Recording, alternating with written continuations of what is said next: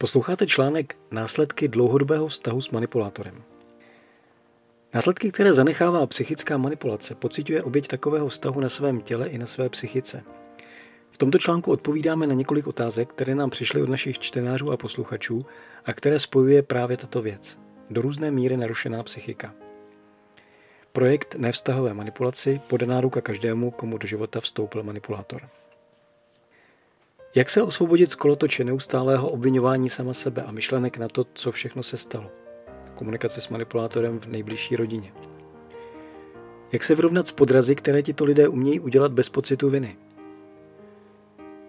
Jak se co nejrychleji zbavit citové závislosti, kodependence, uzdravení? Co dělat s posttraumatickou stresovou poruchou jako následkem těžké manipulace? A emocionální flashbacky, jak na ně?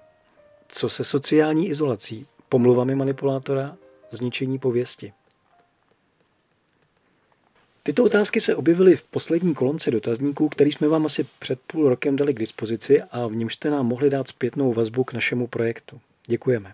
V této době postupně dotazník vyhodnocujeme. Dotazník je anonymní, takže vám nemáme možnost odpovědět individuálně.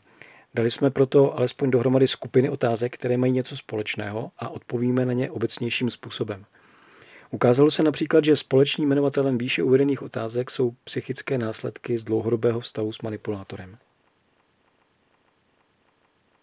Není možné na tyto otázky odpovědět konkrétně, protože neznáme další okolnosti, za kterých k těmto psychickým následkům došlo a kde má ten který toxický vztah kořeny. Pokusíme se tedy reagovat aspoň v obecné rovině. Pokud jste svoji otázku výše našli, nebo se s některou můžete stotožnit, ačkoliv nejste jím autorem, a pokud byste chtěli naši podrobnější reakci, využijte k tomu prosím níže uvedený formulář. Napište nám o sobě něco víc a my vám cirka do 24 hodin pošleme naši první individuální odpověď. Nyní tedy k psychickým následkům manipulativních vztahů obecně. Proč vlastně přetrvávají? Proč je těžké se jich zbavit? Důvodem obvykle bývá to, že mezi manipulátorem a jeho obětí, raději říkáme empatikem, pokud jsou spolu v dlouhodobém vztahu, vzniká určité neviditelné spojení. Manipulátor o něm pravděpodobně ví nebo jeho existenci při nejmenším intuitivně vnímá, ale empatik si ho obvykle vědom není.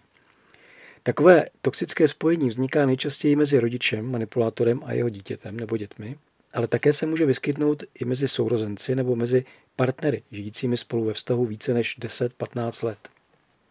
Toto spojení má takovou sílu, že mu dokonce nepřekáží ani vzdálenost, ani čas. Manipulátor a empatik od sebe můžou žít klidně stovky kilometrů daleko, ale přesto stále dochází k tomu, že je empatik díky tomuto spojení k manipulátorovi určitým způsobem připoután a není zcela schopen jednat bez jeho vlivu. V případě dětí přetrvává toto spojení s manipulativním rodičem do dospělosti a v určité formě může existovat dokonce i po smrti rodiče. Ve výše uvedených otázkách se objevují typické následky tohoto toxického svazku. Neustále obvinování sebe sama, citová závislost, posttraumatické emocionální poruchy, sociální izolace. Je třeba pochopit, co je to za pouto, jak a proč vzniká, a pak především, jak tohle, jak tohle toxické energetické spojení deaktivovat. Proč je to důležité? Zjednodušený pohled na problematiku vztahové manipulace říká, že tady je nějaký manipulátor ve vztahu k nějakému empatikovi, oběti, a aby se empatik z tohoto toxického vztahu osvobodil, potřebuje se naučit důsledně používat kontramanipulativní techniky. Obecně za to je to tak, je to pravda, ale podívejme se na stejnou věc z pohledu výše uvedených neviditelných spojení.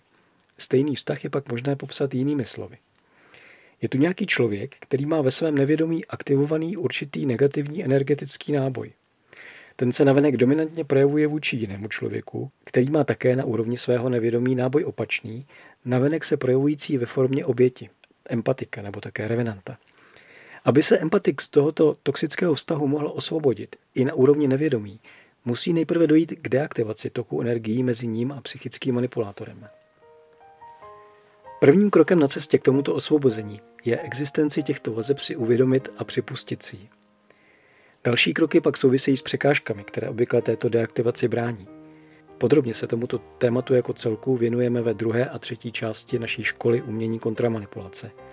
Po zápisu do ní do 31. ledna 2021 je cena tohoto zápisu slevněna o 49%, stále ještě.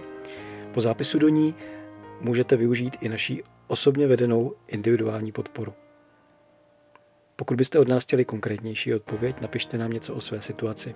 Odpovídáme z pravidla do 24 hodin.